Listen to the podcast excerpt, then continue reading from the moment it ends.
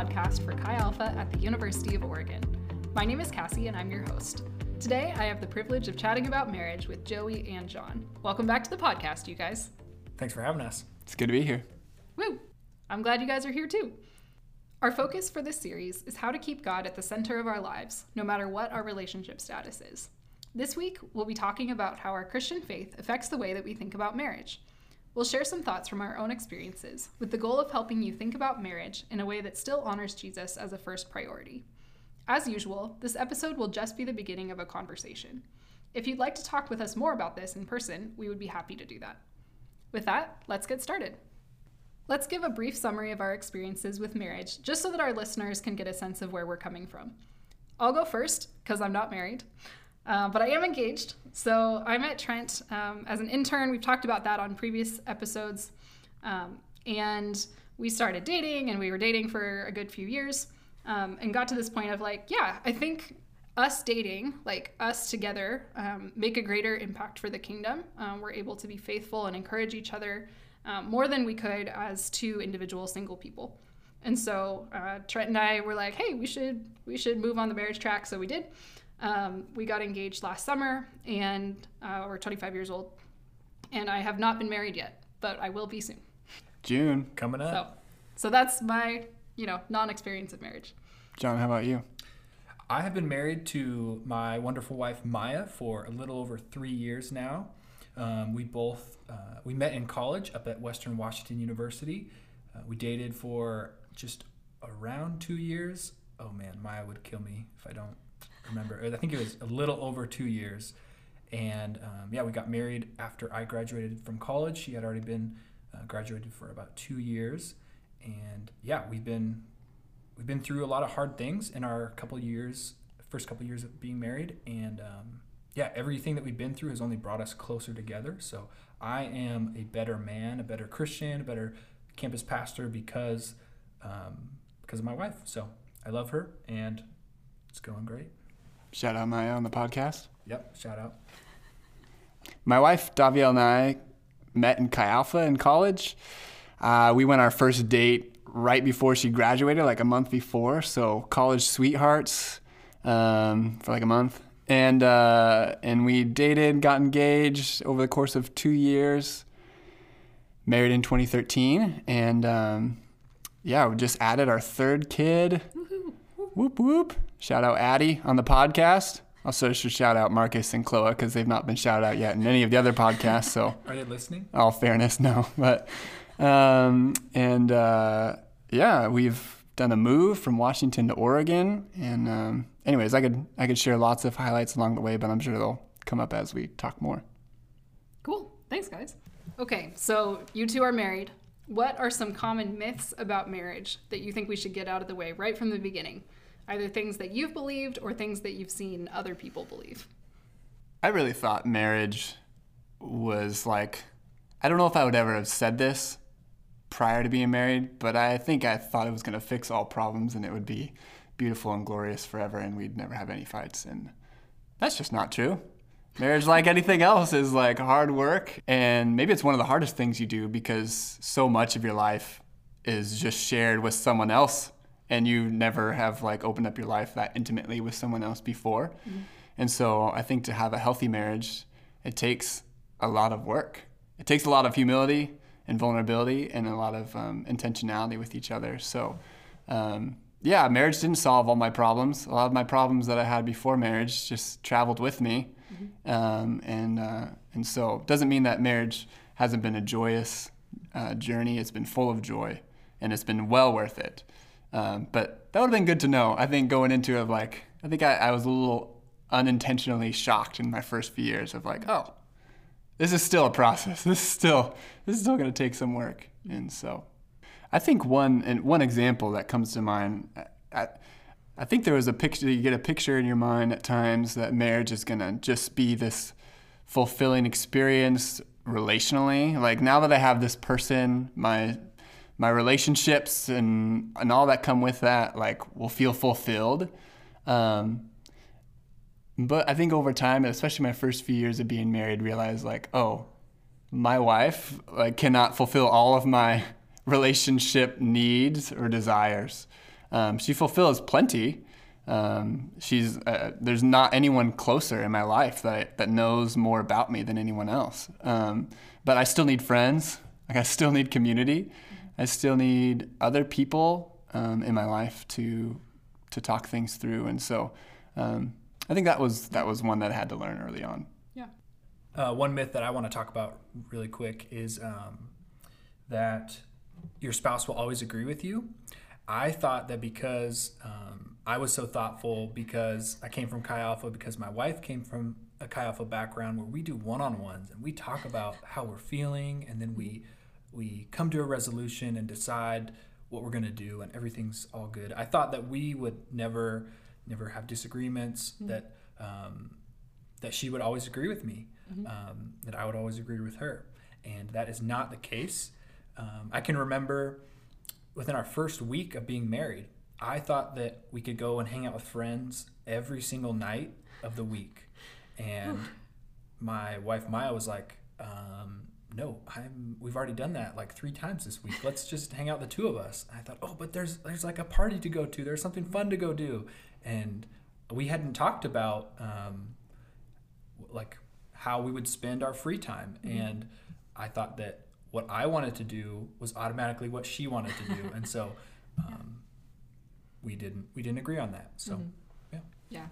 I think another one thing that that makes me think about is that a, a great marriage is one that doesn't have any conflict, mm-hmm. and um, and that's definitely not true. And I think there's even different types of conflict. Sometimes we have conflict just because we're broken people and we, um, you know, make dumb choices or say dumb things and but sometimes I didn't realize that there, there's certain conflict that Daviel and I have on a regular basis that are just because we're different people. I think like what you were just saying, mm-hmm. like, um, or we have different values, like different convictions, and so um, it's totally okay that we just have this reoccurring conflict because of the way that God made us. And um, and if as long as we navigate it well and we're open and communicate it, that that actually makes us a better unit because we're more aware of the different types of people around us. Like I've learned a lot about other people because I'm married to another person who's different from me. Um, but that I think that was um, a myth that I, I thought like, yeah, I think similar to you. We we love Jesus, you know, mm-hmm. like we're mature. Mm-hmm. We're, we're, not gonna have any conflict, and um, and we were mature and we are mature, and we still have conflict. Mm-hmm. And sometimes our conflict isn't even because we're immature. Sometimes it's just because we're different and we have different mm-hmm. values that rub up against each other. So you're not any, you know, Jon, you're not any um, better than Maya because you want to hang out more on a weeknight than she is. Mm-hmm. You guys just have different values and different things that you bring you joy and different things that make you tick. Mm-hmm. Mm-hmm. Yeah, I think the mark of maturity in that situation is not having less conflict. It's that you know how to handle conflict wisely and you know what honors the other person and what they need in order to work through that and feel like okay we can move forward it's not that you never have the disagreement in the first place yeah yeah totally i think something that you highlighted earlier joey that i just i want to make sure we state explicitly is like marriage is not a cure for your loneliness yeah. Um, we've actually talked about this in all three episodes but what you know whatever your relationship status is it doesn't fix your loneliness your loneliness is part of this broken human condition that we experience until we're reunited with God. And so whether we're in, you know, whether we're in a relationship or not, we're we're called to seek community in those times. And there are still times where whatever it is, we're still going to experience loneliness. That's just part of being a human. And I'm not married yet, but I would imagine that in marriage there's also room for loneliness too. Oh, absolutely. Especially in, in seasons of conflict you know, in some ways it can even accentuate your loneliness if you don't have people outside of your marriage to navigate your own marriage, then you're just gonna feel even more lonely. Um, and so, um, yeah, it's not gonna solve your problem for loneliness. It is gonna add, if, I think, if you care well for each other, it's gonna add a very deep friend for life. Mm-hmm. So I, I, do think it addresses some some level of like relational solo, you know, life. Um, but yeah, it's not the the full the full picture of of uh, of community. Right. I think that marriage um, is an opportunity to address your loneliness, but it doesn't necessarily mean that you will because you could either take that opportunity to have deep uh, conversations and, and, and talk to one another, or um, depending on your rhythm of life or your job, you could actually create even more loneliness by being married. There's one more thing that we're not. And everyone is thinking about it right now. Every There's one more thing. one more thing. We all It's- just looked at each other and we're like, It's- okay. it's sex. We have to address that. A common myth in marriage, or that people assume marriage is going to address or fix, is sex. I think, especially in Christian culture, um, a lot of Christian people who have a there's a culture of abstinence. There's a culture like anti-sex. I don't know. if We're going to talk more about that later, but. Um, Is Christianity anti-sex, Jon? Uh, some, I think some people might be, but um, just in this, this culture where we're, we're waiting to, to have sex for marriage, um, then marriage and the pursuit of marriage can become all about that moment when you can have sex. And sometimes it can cloud your judgment of who you want to marry, when you want to get married, how you want to get married, because all you're thinking about, or the or most of what you're thinking about, is how you can figure out how to have sex with this person that you're attracted to. Um, so, and and I also will be honest that when I was dating Maya, um, it was something that I battled through as a as a young uh, young man. So, Yeah, sex is one of those things that um, it's like both been an amazing blessing in our married life, but just like everything else in marriage is like this process that you go through. Like you don't just arrive and have great sex all of a sudden. Like, and just by being able to have sex doesn't like fulfill all the other needs that we have in our lives. And so, I too like got caught up in a, especially in the church world, kind of this like, you just couldn't wait to get married because there's this delightful fruit at the end that you're just going to enjoy and it's going to solve everything. And so, and I think it's not just in the church, like culture at times can like speak to the kind of the, uh, the erotic and the sex piece as being the thing that's going to be, you know, how many movies have we seen that it's like sleeping together is like kind of what brought them together, you know? And it's just not like, it's not the, um, it's not the thing that's going to solve all of your marital issues. It's not going to be the thing that makes marriage perfect. So I think Jesus is incredibly pro sex, and sex has been like a super big blessing in our lives. But if I depend on this solely for everything else and all my fulfillment, I'm going to be left really disappointed. And I think that was the narrative that I had going into being married. I think another another part of it is thinking um, you might be having sex all the time. I think I, I don't know what book it was that I read, but this author actually broke down on average how much time per year and per month and per week um, a healthy couple would spend having sex, and it was like nothing. So um, I think that compared to the rest of marriage, compared to the rest right? The rest of the rest of the time, of marriage yeah, Yeah. and um, and so i think for for me going in i think a, a lot of people they might think or maybe even this is just on the, the men's side you think oh i'm going to have sex all the time when um, really when you think about it you're going to be doing a lot of other things for the most part. Um, sex is a very very small thing. And then um, also within that um, it takes a lot of work. Like it's not whether you've your your mind or your judgment has been clouded from from watching porn or maybe movies um, it's going to take a lot of work and you're going to you might be terrible. You might not you might not know what's going on or there might be trauma in your in your mm-hmm. past or your spouse's past that makes intimacy and sex really difficult and so it's more about like working together for a common good than just like oh i'm going to please myself um, so mm-hmm. anyways common myth sex but it's still wonderful and still great Is the sex mythical, Jon? yes It's a Greek mythical Oh boy. god or something. Oh boy. Mm-hmm. I think what I hear you guys saying in just various ways is like having sex on its own is not a good reason to get married, right? It's not a good reason to pick a, per- a particular person. It's not the one thing you should be looking forward to. Like, there's so much more that goes into a marriage, and a healthy marriage, than just sex and wanting to have that desire be fulfilled.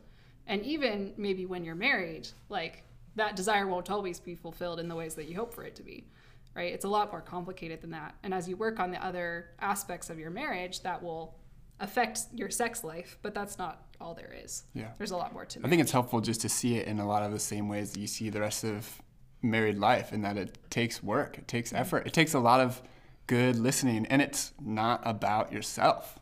Mm-hmm. Like the best sex is the one that cares more about the other person, and so I think for many the myth is that the sex is the the end all be all that's gonna um, be the glue that keeps a marriage together for a long time, and um, and maybe it will be great your first time. Maybe it will be great later. But um, but I think just the mentality that it's it's a progress process, just like anything else Yeah. in marriage. Yeah, I think something I want to address before we move on um, is there's all sorts of different, maybe myths is the right word, of things related to sexual brokenness or having sex outside of the marriage context and like what does God think about that? Um, and we won't be able to go into all of that in this podcast, but I think one one myth that I've heard is, well, if I'm already having sex with someone, then we should just get married because then it's sanctioned by God. I don't think that's true. I think God encourages us to be faithful in whatever season we're in. And that means taking sex off the table until marriage. And that, like, starting a marriage out of somewhat, something where you're already not being obedient to God is not going to set you up for a healthy marriage either. Um, so, just if you're sexually active in a particular relationship, that's not the same as being married to God. And I think we need to consider that when we think about the relationships we're in or where we're headed. Like, there's more to marriage than that. And God calls us to be whole and faithful people in whatever season that we're in. Um, that's not to say that sexual brokenness and healing from sexual brokenness can't be part of your marriage. And I, I see that, you know, I'm engaged to Trent, and I know that there's sexual brokenness as part of my past that we might have to put some real work into once we get married of figuring out what does that mean then for us to be a married couple and to work through and help me to heal from some of the things that I've experienced. Um, but that's going to be part of the process, and that's going to be part of what marriage looks like for us, and that's good. That's something that I believe God has for us in marriage. Yeah. I think what, what I hear you saying is the, the way that healing comes out in light of your sexual brokenness is that decision of when you get married is the promise that I'm going to work this thing out. Yeah. You know, amongst many other things, but I am committed to you for a long time. And so I think that's why sex matters a lot within marriage because there's there's a, a promise attached to it that I'm going to be with you. I'm going to work this thing out with you, no matter what your previous experience has been, mm-hmm. and and we're gonna we're gonna work through healing together. Mm-hmm. And so I think that's that's meaningful. I think that's really important. You know, um, to have those things, no pun intended, but to be married together. Mm-hmm. I realize I just maybe opened a can of worms talking about like not having sex outside of marriage as being part of our faithfulness to God. So I want to acknowledge that that we're not really exploring that concept here, but we would happily in other venues. Um, I think I say that because I believe it's part of the the healing that God has for us. That He desires good things for us. That He knows us really well and knows the things that will help us and the things that will harm us. Um, and so that's my heart in sharing that. It's not meant to be condemning if that's your situation where you are right now. I think we're all in process and we're all learning what it is to be faithful to God. And so um, if that raises questions for you, I think that's something that would be really helpful to process in a one on one with a mentor or um, with a core facilitator. So I don't want to just leave that there, drop that, and move on. Um, I do want to acknowledge like that's sensitive and really hard for some people to hear. And so we want to have more conversation about that if that's something you have questions about that. Yeah, I think the reason we're t- spending a little extra time on this topic is because all three of us in this podcast have experienced varying levels of sexual brokenness and um, have been married and had to navigate through it or about to get married. You've probably, I'm sure you've already had conversations about it with Trent. And so um, this is not like we're, I hope we don't come across as like just avoid sex at all costs and, and adding shame to your experience, but really, I hope you hear that our heart is from a place of compassion. And I know it's likely that at some level, most people in marriages are going to bring some level of sexual brokenness. And the more you can minimize that, I think the, the more, um, the less healing that has to take place. And I'm all about like, I don't know, the less healing, the better in my life. Care. yeah. Yeah. And, uh, and so really our heart is, is for you and for if you get married, um, whoever you're married with, to just save you a lot of like grief and hardship that you'll have to navigate later. And so, but if you have experienced sexual brokenness, man, we're so for you. And Jesus has done amazing work in all of our lives and beginning to heal us and has healed us in different ways. And and I mean that's the good news of Jesus' life is that he's not a God that says you're left in brokenness forever, but mm-hmm. is a God that says, "Hey, I, I've come to rescue you." And so we love you guys. Yeah. Okay, so let's move on to our next question, which is sort of about talking about what what makes marriage according to God special, right? What are some ways that living out marriage in a Jesus centered way is different from what a secular marriage might look like? I think that uh, marriage in the secular world is a, like, there are a lot of people that I know or couples that I know who are, are not Christians who have wonderful marriages. Mm-hmm. Um, so I don't think that we as Christians have a monopoly on um, good marriage. Um, but I do think that um, we have an example in Jesus um, that for me helps helps to guide and really um, color in how I interact with my wife. Um, and that's that that Jesus he put others before himself. He served others first, and so something that that I think um, kind of helps a Jesus centered marriage stand out than maybe a secular marriage is that um, you get to look at the example of what Jesus has done for you, and then out of that um, that grace and mercy that He's extended to you, then you get to be gracious to your spouse and love them and serve them um, out of what you've seen Jesus already do. Yeah, the Bible talks about this. Like marriage is a model that reflects Jesus's relationship with the church. Um, like this level of commitment, this level of love, um, in the way that we relate with Jesus is something that marriage is meant to to reveal to show what that kind of commitment is like. Um, and there's ways that singleness reflects our faith too. Singleness points to um, the soonness of jesus's return and the urgency of that and the need to not get caught up in other maybe even in other relationships that keep us from focusing on the work that god has in this world for this time. Um, but both of those both of those singleness and marriage model Jesus's relationship in some way. And so we can keep that in mind, and that helps us to love the other people around us um, as we reflect that model to the world.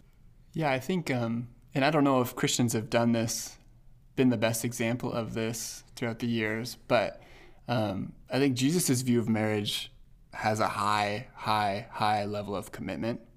Um, you know, the biblical word is covenant. Um, and it's like a it's like a contract, but way more relational, mm-hmm. um, and um, and it's really like I'm not leaving, and um, and so to me like sometimes we think of contracts as like actually really annoying, you know, like I'm in my my phone contract and it's like actually restrictive, um, but I can just attest to having been married almost 10 years, how comforting being in a, in a marriage that I know that Daviel's not going to leave me. And, and not only like she's not going to leave me, but she's really committed to working things out. So she's also not going to drag me along in a really awful marriage, but she also is very committed to me and to us. And that is like really comforting. It like conflict can happen way better when I know that this person like this person is going to stick it out. Like, I don't have to be concerned that after this argument, like they might leave me and the kids. Mm-hmm. And so, um, so Jesus' view of, of covenant marriage, um, I think, is a really different idea than. I don't think people in our culture necessarily get married planning to leave, but I do think um, the level of commitment is much smaller. Um, mm-hmm. And so, so that would be a distinction that I that comes to mind mm-hmm. when I think about marriage, as far as biblical marriage versus kind of our cultural ideas of marriage. The author Gary Thomas talks about holiness being more important than happiness, and um, I've actually heard you say it before, Joey, um, just a little bit ago. Um, but it, it r- reminds me that um, in the in a Jesus centered way of, of being married, um, you're you're not just thinking of what feels right or what is good for my world, but you're thinking, um, how am I as a, as a person who is set apart to be used by God? How um, how should I live? How should I act and orient myself with other people? And that includes being married. How it includes how you interact with your spouse. And so, I think that that for me, um, sometimes things um, like doing the dishes or um, doing the laundry is not fun. It's not something that makes me happy. Um, and I guess in some way it does make me happy because then it's done and the house is clean. but really, I'm doing that because I want to serve Maya. Um, I want her to be happy. I want her like when she comes in in the door at the end of the day. I want her to to look at our house, our apartment, and not be stressed. Mm-hmm. I want to serve her first. And so, um, yeah, I don't know if that if that answers mm-hmm. your question, Cassie, but um, that's something that I, I, think is, is unique about a um, a Christ centered marriage. Mm-hmm. Yeah. Shout out to the prophet J. Cole that sings, "I want to fold clothes for you. I want to make you feel good. Mm. I want to do the right thing." Yeah, marriage is so much more fulfilling when it's about the other person and serving the other person than it is about seeking my own gains. Yeah. And I think too, if your marriage is based on this person makes me happy, what about when life gets really hard and they're really frustrating to you and now you're not happy anymore? Like you have an invitation, if that's what your marriage is based on, to leave. And I think when Jesus invites us into marriage or that, or we have a choice to be married, like he's saying, well, no, your happiness is is not actually the most important thing about this relationship anymore you know it's a it's a component of it you can be happy in marriage that's good um, but that's not the point actually. Yeah.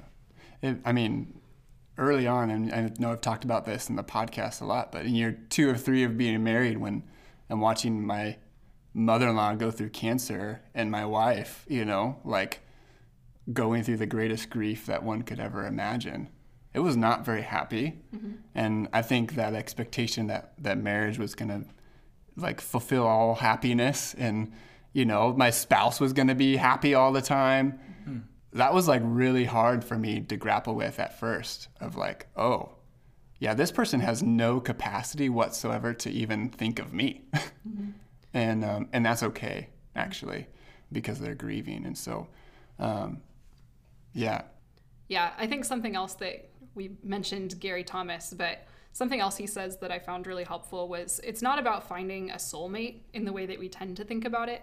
Um, that idea actually comes from like Greek culture. They would talk about how um, they had this whole mythology around how we were once people, kind of like conjoined twins, and then our our halves got separated. So our other half is out there and we need to find them. And once we find them and we're together, then we'll be a whole person. Like that was their notion of marriage. Um, and I think our culture has adopted this of like, oh, my other half is out there, or even once we're married, oh, that's my other half. Um, but that's not what Jesus invites us into. He's not saying you're a half a person. like that's not what it means to be made in the image of God.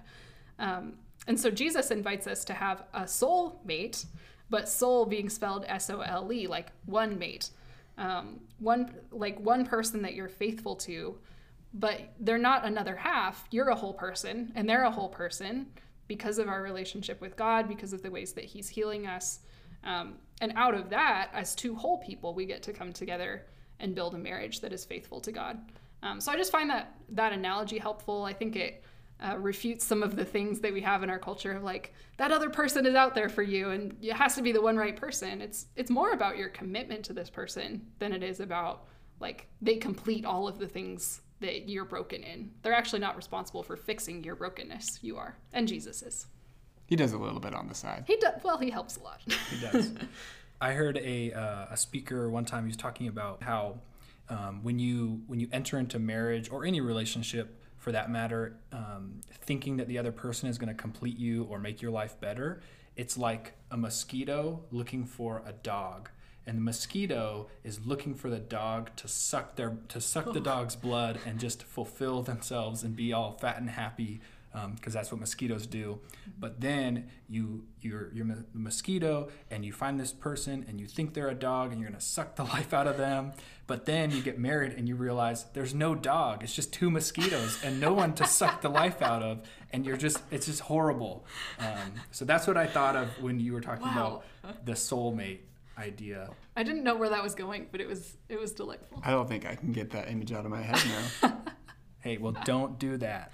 Don't do that. There's a lot more that we could talk about um, in terms of what it looks like to be faithful to Jesus in marriage. Um, and there are certain biblical texts too that point to um, what that relationship dynamic should be, especially on the question of like headship um, and egalitarian or complementarian relationships. If you've ever heard anything about that, um, faithful Christians land in different ways in terms of how to interpret scripture um, in those sections.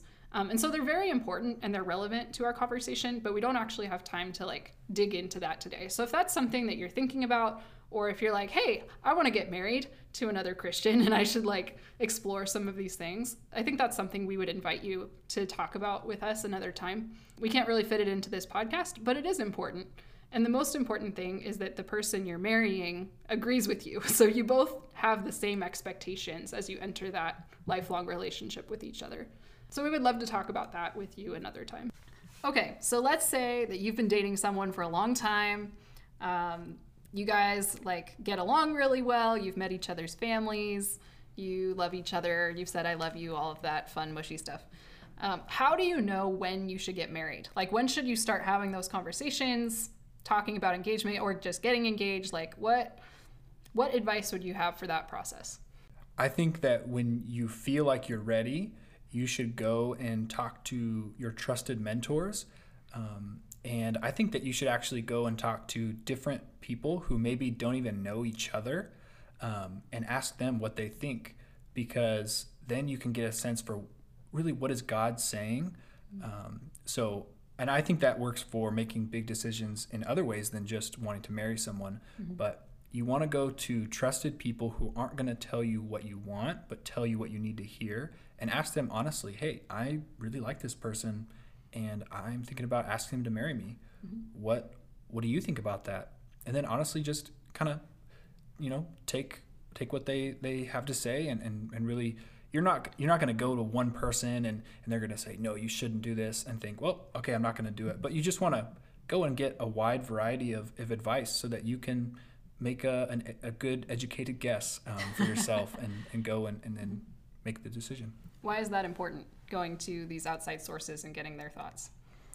Because your hormones, your uh, your your when you're infatuated with somebody, all you think is is oh I I, I want to be married to them, but sometimes you need someone who is not right in the in the middle of of the they have some some context some some detachment from the the relationship and they can see things differently from a different perspective than you might have and be able to really speak into what's going on. Mm-hmm. So I think it's it's really important. Infatuation is super real. And I think some of the times there's myths that we believe because of culture and things. But sometimes the myths come from just being infatuated with somebody. Like mm-hmm. I'm infatuated with this person and I believe that they're gonna fulfill all of my needs, desires and wants. And so um, you know, having people that are not as infatuated with you as you are with your your other person is really helpful. Mm-hmm. Yeah, and I think I mean with that with infatuation, I mean date for um, date for an extended period of time. We in, in our Chi Alpha that we a lot of us came from, it was actually pretty normal to date for at least a year, and the idea was um, that you would experience someone in all four seasons. Like, do you like this person in winter? Do you like this person in summer? Like and I mean, infatuation does die down at some level too. So date long enough to, mm-hmm. even for yourself, kind of like, yeah, have we had enough? Have we had conflict together? Have we worked out things together? Do I like this person even when I don't always feel the warm and fuzzies? Um, if this, if you're gonna be married to this person for the rest of your life, like it does not hurt you to date a little bit longer on the front end to be to make sure. And um, sometimes we just feel a sense of urgency and I mean, I, I felt that sense of urgency at times um, because you just really like that person, you know. And um, but this is a significant. Mm-hmm. There's not outside of following Jesus. There's not that many more significant. It might be the most significant decision you make mm-hmm. um, that can either bring you a lot of joy in your life or could bring you actually a lot of heartache. Yeah. And so I'm always down for the decisions that take that have a longer time wise and greater impact in your life, I'm gonna take a lot longer to weigh and consider. Yeah. And so I, it might not be a year for you, but like, please don't do it after a week. You know, like yeah. take some time, um, talk to some other people. Um, get to know their family. Get to know their yeah. family. Yeah, family matters, and see them in a variety of contexts. Mm-hmm. Um, you know, I was thinking the other day of like, you know, how could you, uh, how could you like model parts of marriage? You know, like have you ever experienced this person with other kids? You know, if this person's gonna, you know, potentially, if you're gonna have kids when you're married, well, have you ever seen them? Have you ever watched anybody's kids together? Do you like how they parent those kids? And um, Daviel just told me the other day, she was like, I actually had an idea of how you're going to parent because we did some babysitting together. And I realized, like, ooh, you're like a tiny bit more strict than I am on certain things. And that has come true in our marriage. Like, I have a little more firm, like, no, this is the boundaries we place and we're going to live by them. And so, how can you model some of those um, relational experiences you're going to have um, even before you're married? Yeah, and I think we need to be honest in the, the culture that we're in. Divorce is very common, and um, and marriage is is such a it's it's so important that we count the cost that we like um, consider all these factors that, that that we're talking about here because you don't want to get um, a year into a marriage and realize something like what you were talking about, Joey, that, oh, this person is actually terrible. They hate kids. They never want kids when you want to have like five kids. yeah. And so I think it's so important that, like Joey said, um, how they deal with kids, how they deal with conflict, how they deal with money, hardship, stress, so many different things. You want to have those conversations because you don't want to get into a marriage and realize, oh my gosh, this person, X, whatever. Yeah. Um, I I have gone through some pretty hard things with my wife already. Um, and if we didn't have some conversations like how are we going to deal with conflict, then I don't know, maybe we would have, we probably wouldn't be divorced right now, but we would be, um, it would be, it would just be different. So Yeah. I think it's the best thing you could ever do, but it's, it's a really important investment. And so, I don't know, be careful. Yeah. Stay safe out there. Yes. Yeah. I think it's hard because the time when you're trying to learn all of those things is probably when you have the strongest feelings of infatuation, right? And those can last up to two years. So I was weird and told Trent, like, let's date for at least two years before we even talk about going further than that. Um, and we had conversations along the way, but it was like, we need to take this seriously because it is a serious decision. Um, and I know that people can change, right? People, once we've been married for 10 years, will be different people than we are right now. But I want to make sure that his character is as good as it can be. I want to know how he deals with anger. I want to know how he deals with stress um, or with mental health, even um, before we get married. So that then once we're married, it's like, oh, well, I have the tools to help you, but I also know that this isn't going to get to a crazy level where we need to, you know, take some more some more serious steps. I think also like you need to become the right person, right? As much as it is about like you need to get to know this other person and like how they handle these different situations, you need to know if you're ready to make the level of sacrifices that might be required of you right away. Um, you don't know what life holds a month into your marriage, but if something serious comes up, like you actually might be tested at that point and you've just made that commitment. So I think like as you're dating, as you're discerning like what are the next steps, make sure that you're becoming the kind of person who's ready to make those sacrifices um, and that you're learning how to process that with each other. There are absolutely like a few things that makes life easier when you get married, but I'd say, you know, you can correct me if you think differently, Jon, but uh, Okay. marriage makes marriage makes life more complicated. You know, I think that's why Paul writes um, in one of his letters to the churches, like it's better to be single. You know, and he's actually, I think, speaking to a practicalness of like singleness. I can I can live my life how I need to. I can be I can go I could go overseas tomorrow, and it's not going to affect you know any family immediate family unit that I'm a part of. When you're married, like there's so much more you have to navigate, and then if you had kid when you had kids to it, um, you have more responsibilities to it, and so you just want to take serious this time that you have prior to being married. I don't know if you'll you'll never have achieved perfect marital material before you get married. You know, is there a perfect time? When will you exactly know? You might not actually ever know that. Um, but there's a lot you can do to help prepare you well. Um, and it's just such a, a significant, amazing, but significant um, decision that it's, it's worth investing in well on the front end. I agree. No objections, Your Honor. Perfect.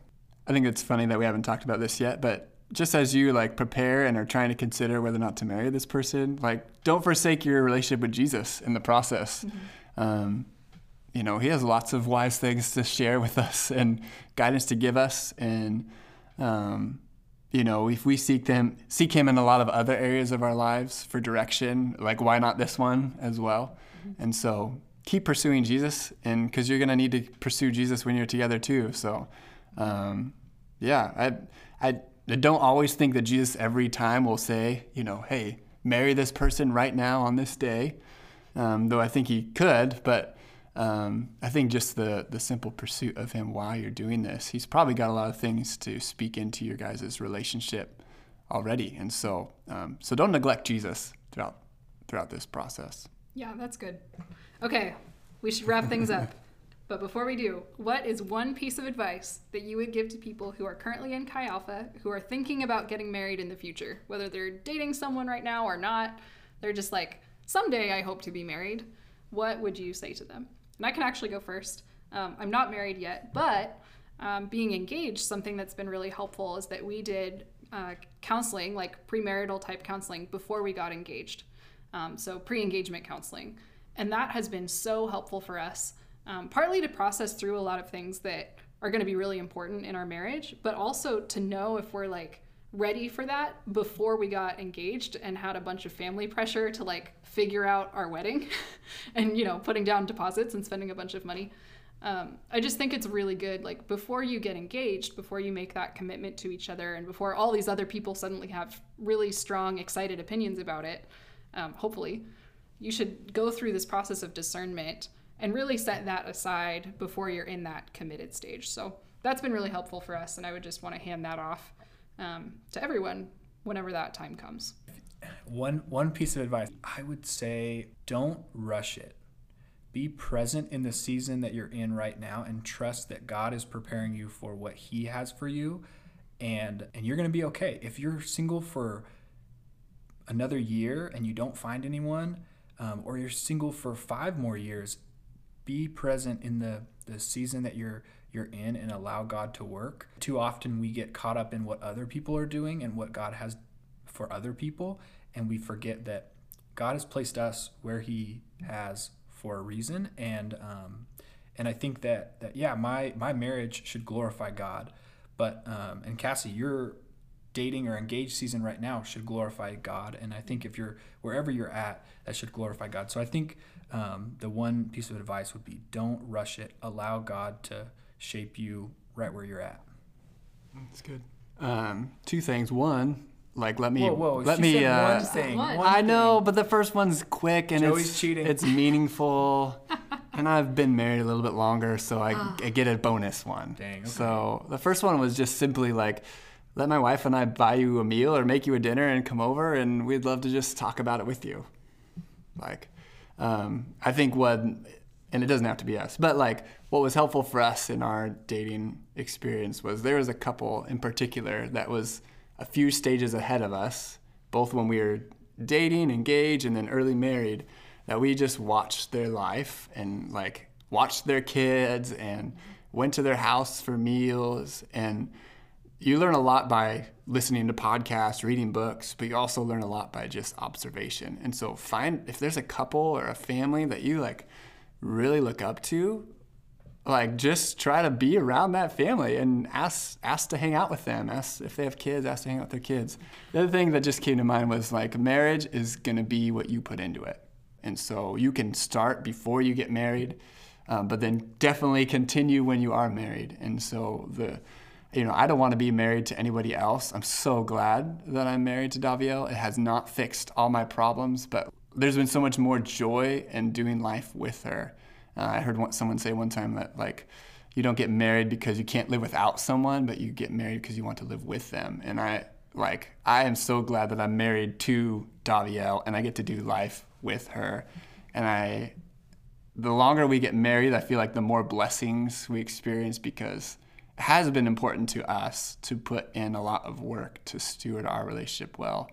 Um, and I think we've been blessed. We didn't have everything figured out for sure before we got married, but we I think we blessed ourselves too by um, by taking time to consider each other and and have hard conversations even before we got married. So, um, so if you want a great marriage, put the time in to have a great marriage. All right. Well, let's close with that thought. We hope that these things are helpful for you as you think about how faith and marriage relate to each other and what that might mean for you someday. Thanks for recording with me, Joey and Jon. And thank you, listeners. Feel free to reach out to us if you want to talk more about this. We would love to process these things or any other questions that you have. May God bless you this week, and we'll see you soon.